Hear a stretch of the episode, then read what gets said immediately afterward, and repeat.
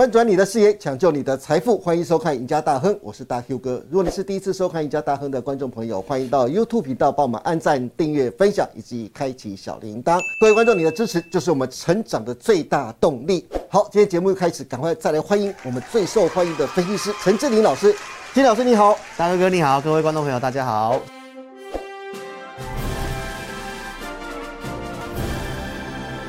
郑老师啊，嗯，上个礼拜啊，其实整个台股啊，整个股市的气氛似乎都纠结在美国联准会最新的会议纪要上面啊。是，整个礼拜都在讨论这些事情。我总结一下，市场纠结的原因呢，是这次的联准会的会议纪要说的暧昧不明，然后让市场不知道联准会现在是倾向鸽派还是倾向鹰派。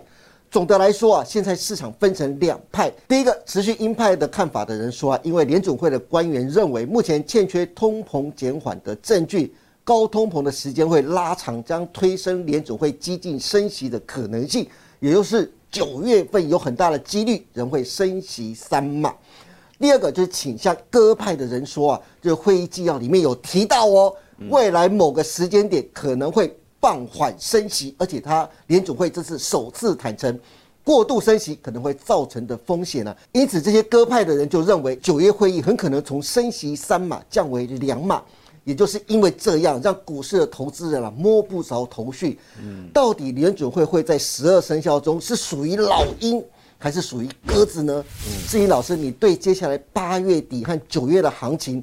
你是怎么看的？音跟歌，好，大家都在这个方面去做讨论哈。那如果你是有追踪志林老师的这个频道，包括赢家大亨，我们其实就已经很明白跟投资朋友做分享了。嗯，好，这个九月份会怎么升息呢？其实大家要知道，就是现在八月份到九月底，它是一个空窗期。是。那老师之前已经跟大家讲，美股低点会在六月十六号见到，就是当时他已经把最差的路径都告诉市场了。对，所以呢，现在来讲的话，我们从这个芝加哥期货的利率的一个预测来讲的话，九月份大概目前大概有六成的几率是升两码。哦，但现在市场的预估，对，那在这个上个礼拜四啊，这个鹰派最鹰的这个鹰王布拉德，对，他就讲说可能要九月份再升三嘛。对，但是你看到股市震荡之后还是首涨。对，所以代表市场上其实现在已经是。消化这个联储会目前的一个升息预期，那从预期来讲的话，也是大概就是在六月十六号，当时鲍威尔所讲的那个路径，是。最差最差的状况就是升到可能今年三点五，嗯，那明年可能三点七五，代表可能只升一码，对，但是现在来看的话，就是在今年可能就会升完了，所以大家会很担心这个升息的事情，我们先。把它分成两个阶段来跟投资朋友讲，好，因为大家会认为说升三码很可怕，对，那为什么联准会一定要这么做？就是因为通膨来讲的话，现在已经有看到稍微下滑的迹象，对，但是月份的时候有下降到八点五，对，但是以绝对值来讲的话，它是还是相对的一个比较偏高，是，所以这个下滑它一定会需要时间，而且升息之后对于这个市场上的影响，它是升息到一个。水平之后维持一段时间，那个影响才会慢慢出来。是，所以我们说分成两阶段嘛，一个是它要升到什么时候，嗯，然后它维持这个东西多久，对金融市场会有影响。是，所以我们现在在处在于第一个阶段，嗯，就是它要升到什么地方。对，那目前的一个预期来看的话，就是在今年会升完，嗯，明年可能不会升，是，甚至会降息，嗯，所以这就是现在股市在涨的一个原因。那后面会影响金融市场，就是它升到一个。哦，很顶端的地方之后，那后面这个影响我们再来慢慢的推。好，所以我们待会会从一些美元的一个走向来跟投资朋友做一个说明哈。所以，嗯，以九月份的一个升息，目前来看的话，就是大概两码。那你可以把握这一个月的空窗期，嗯，去做一些操作跟调整的部分。对。好，所以呢，老师说，我们来看一下这个美元指数哈。我们从美元指数的线图来看的话，投资朋友会看到美元指数现现在是在走一个上升的趋势。对，在这个通货膨胀公告下滑那一天，这个美元它有出现一根中长黑，贯破了这个上升趋势。是，那震荡之后，那目前又返回到这个上升轨道。那当然这里面有很多的背景，就是第一个，当然欧洲的一个相关经济数据不太好。对，中国经济数据也不太好，所以这两个国家的汇率。进行贬值，那美元又再度的呈现转强。是，那我们可以看到美元在之前的这个相对的一个高点位置，就是在这个联准会把最差状况讲出来之后，它一个高点出来之后进行这个整理。对，那目前九月份的行情从这里美元转强，包括我跟大家讲的空窗期，然后股市也相对抗跌的话，是美元这里有机会转强，但是股市它可能就会进入一个横盘的一个震荡，是横盘的震荡。那由这个个股去做一个表现。嗯，那当然这个升息的一个进程已经是确定在今年年底。可能就是到三点五到三点七五就会先停住一段时间嗯，所以美元我们对于美元的看法，它就是一个箱型震荡。那股市也可能就是一个箱型震荡。好，所以美元转强的话，你要做股票，可能就是以震荡拉回才会去做买进，就是不要用追加的一个方式。嗯，所以九月的股市，我们从美元来看，短线转强，那可能就会进入这个震荡了。是，好，郑毅老师，接下来还有一多一空的消息啊，等着你来解读。利空的讯息是因为贝的就警示。通膨还没有降温，美系的外资啊，就基于库存的调整、设备的可用性以及美国产能放缓等三大考量啊，将台积电二零二二年到二零二五年的营收年复合成长率从百分之二十调降到百分之十五，而且他还下修了台积电二零二三年到二零二五年的资本支出，而且还将。台积电的目标价从八百五十七块砍到了七百五十五块啊，这真的是一个很大的利空啊。另外一个利多的消息，反而是三星准备要错雷弹了，因为台积电三纳米的制程将准时在九月份量产。设备业者指出啊，以台积电试产的情况来看呢。初期的良率表现会比五纳米初期试产的时候还要好啊。不过有趣的是啊，台积电三纳米的准时量产啊，三星竟然暗指台积电有五个优势是胜之不武。像第一个就是台湾企业税啊是百分之二十，三星高达百分之二十五。第二个是台积电的平均薪资是九千五百万韩元，三星是一点四四亿韩元，就是说。三星那边的员工的薪资成本比较高啊。第三个是台湾工程师的规模有一万人，但是南韩只有一千四百人，怎么差这么多？嗯第四个是台积电有百分之十五的研发抵免，百分之四十的封装与工程师培训的成本抵免，但是三星只能拿到百分之二的研发抵免跟百分之一的盖厂抵免啊，就是它抵免扣税的比较少。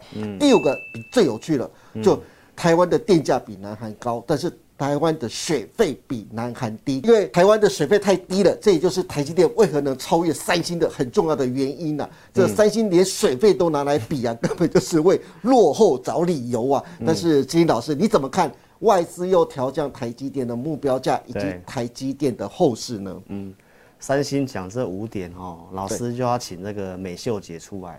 美秀姐，对。多来再个嫌加失败，而且我以为你是叫咱来叮当啦。查甫人吼，千万唔通剩一支嘴啦。这个叫做无赖仔够嫌给死。对，他这些都是在牵拖啦。你看，像外资讲这东西，就跟我们上次讲那个。经济学人是一模一样一样的，对。你从整个产业去看，然后用这个东西宏观角度去讲，其实没有什么错。嗯。但是你说这个东西年复合成长率这个会下修，这个东西老师个人是不太认同。嗯。因为它大多数的呃这个订单客户是在高阶跟先进制程的部分。对。那你如果用那个成熟制程的东西去讲这个台积电的话，那就相对上是格格不入。对。哦，所以这个美系这个外资，它虽然把这个目标价降。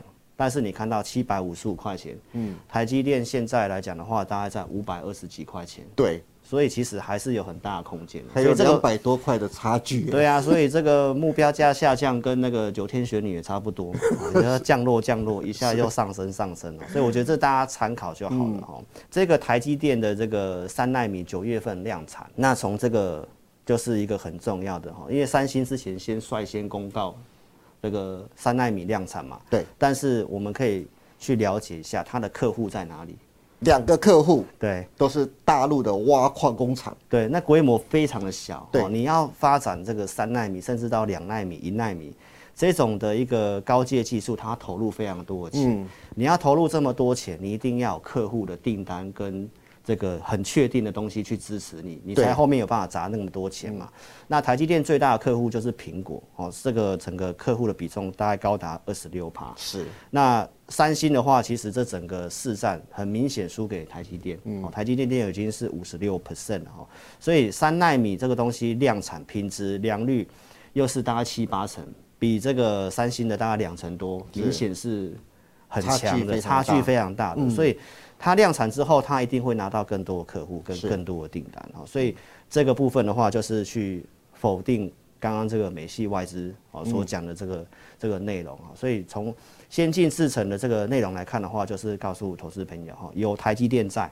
这个台股的部分，你就不不需要太过于悲观。刚才志林老师特别讲说，苹果现在目前是台积电最大的客户啊，是对不对？除了苹果之外，另外台积电还有六大客户，对你看，包括像辉达啦、联发科啦、高通、博通啦，甚至连英特尔都是台积电非常大的客户。现在台积电的三纳米确定在九月份就要出来了，你看七大客户都在排队，这是台积电将来的接单呢是接不完的啊、没有错，所以其实从这个客户的内容都是国际的大咖，对。好，那基本上你看这个都跟三星其实沾不到什么边呐、嗯。所以先量产之后，那就很确定了，这些客户有握在手上，是。那握在手上，他后面的订单跟营收，当然就有让他有本钱继续投资后面的什么两纳米、一纳米哦，所以这个很明显是三星是看不到车尾灯的啦。是，好，那再来就是半导体的话呢，我们可以跟大家讲一下后面的火种，是。因为台湾的九月中有一个半导体展，嗯，这个是后面的一个火种。那台湾又是半导体的重镇，所以你大家可以看到，到最近这两周，半导体的股票纷纷从低档都上来。对，到九月中之前，半导体股其实都还有这样的一个表现的机会哈，尤其这些的客户都会来到台湾，然后针对这个后面的第三代半导体的这方面的一个新的技术，嗯，包括五 G 哦，都会去做这样的一个呃题材啊，所以大家都要趁这个时候，不要在展览真的来了，话题发烧了，新闻在播了，然后股票在喷了，然后你才要去追。所以现在到。九月中还有一个月的时间，投资朋友，这些都是我跟大家讲的哦。我把这讯息跟投资朋友也分享一下。对。就是 semi 国际的半导体产业协会啊，将于嗯。九月十三号、九月十五号跟九月十六号三天举办国际的半导体高峰论坛，邀请的单位有台积电、超维、日月光、友达跟思科等重量级的企业参加。讨论的议题包括高效能运算之一直系统整合等三大议题。最重要的是后面这句话是台积电将针对五 G 跟人工智慧的应用等内容进行分享啊。嗯这个半导体展将在九月登场，这台积电将成为这场盛会的重要的要角啊。讲到台积电啊，就想问一下志云老师，大家最关心就是台积电的后市，你又是怎么观察的呢？嗯，我们来看一下这个台积电的日线图哦。老师在这个七月底的这个我们讲半导体台积电五百块以下会轻骑飞过去嘛，现在也飞过去了。是那大家也在好奇后面的走势，我也讲了阶阶梯式的上涨。嗯，现在已经来到我讲的第一个位置，就是五二五附近的那个。当时六月份的那个缺口五二五附近，嗯，那我提到会先震荡一下，嗯，震荡一下，然后再往上，所以现在在五二七，然后就开始震荡压回，震荡完之后，它会慢慢再往五六零那个大量区去做一个挑战。哦，所以目前台积电大概就是按照我们的一个规划。那从筹码来看的话，大家可以看到外资在最近是有买有卖，对哦进出的金额不大。那这个当然就跟美元转强有关系。是但是我们的内资投信啊，然后包括这个股票的一个筹码，那融资都开始在减少，非常的安定。所以当这个美元如果稍微转弱，那个外资可能又不计价了，可能就又在往上买。所以我觉得外资的一个筹码，暂时来讲的话，你就是参考美元指数的汇率。是哦，美元指数的汇率，如果美元强，那台股可能全指股不太动，嗯，有中小型股表现这样子。对，就好像最近上个礼拜的表现一样，这样子。是是是。那如果台积电的这个线型，大家都看到已经上季线了，好，所以呢，这个后面的整个相关的股票，包括我们刚刚点到了九月中的呃半导体的这个展览哦，所以就是有些相关个股的部分呢，我们也可以特别去后面去做一些观察跟注意。是不过讲到相关个股啊，志林老师，因为台积电三纳米不是准备即将在九月要量产了吗？是预估初期的产能啊，月产能将是在五万到六万片。对，特别是台积电积极推动啊，就供应链在地化，是这句话非常的重要啊。是因此台系的耗材厂，像是中沙、嘉登、金材、光阳科、星云、升阳半。这六家业者都表示啊，非常看好台积电三纳米量产的前景啊，对下半年营运的益助啊，都保持着乐观的看法，而且合作的范围更一路可能会推展到两纳米。我想要问的是啊，如果投资人想在八月底，刚才金老师特别讲了嘛，接下来九月份很有机会，对不对？如果在八月底跟九月份想投资这六家台积电半导体的耗材厂的话，你会建议吗？如果让你挑的话，你会建议哪几档个股？投资人是现在可以开始布局的呢？嗯，因为现在整个环金融环境是在升息。好，然后成交量也是稍微比较缩，所以如果要操作的话呢，就可能没有办法像去年一样，所有供应链你可能随便买都会赚。对，你现在只能够挑真的是强势的。好，那如果老师刚刚已经跟你讲了，行情是走区间震荡的，它不会一路往上，所以你要买股票，你找强势，而且你尽量要拉回买。我们的台金院其实也是针对下半年的一个景气来讲的话，就是在制造业。设备投资这个部分是不错的，那刚好就是因为台积电的关系，好，所以这后面下半年能见度高，就不会有什么半导体调库存的问题，所以台积电的这个设备耗材厂是真的可以操作的题材。嗯，那老师这边帮大家看过，我们就讲三档比较强势的，好，选三档。对，第一档是这个嘉登哦，大家可以看到嘉登的部分，它目前已经是站上所有均线。那大盘在这个五月底。从一万七那附近跌下来的一个相对的位置，那加登刚好是在二六三，是。那今天来讲的话，就是在上礼拜，已经过了，已经过了，最高来到二九二，对。所以它是领先大盘强势的股票。那因为它短线出量了，投资朋友也不用追，但是它拉回量缩。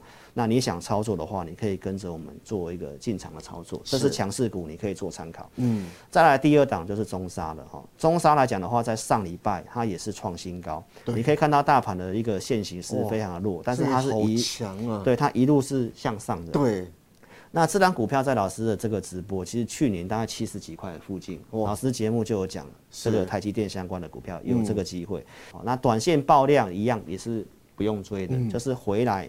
拉回量缩，你都还可以继续的哈，就是去操作这个股票哈。它是做再生晶圆的，嗯，再来一样也是做再生晶圆的。另外一档股票就是升阳半导体，升阳半导体其实大家也可以看得到它的一个现形，在上礼拜它也是创高到。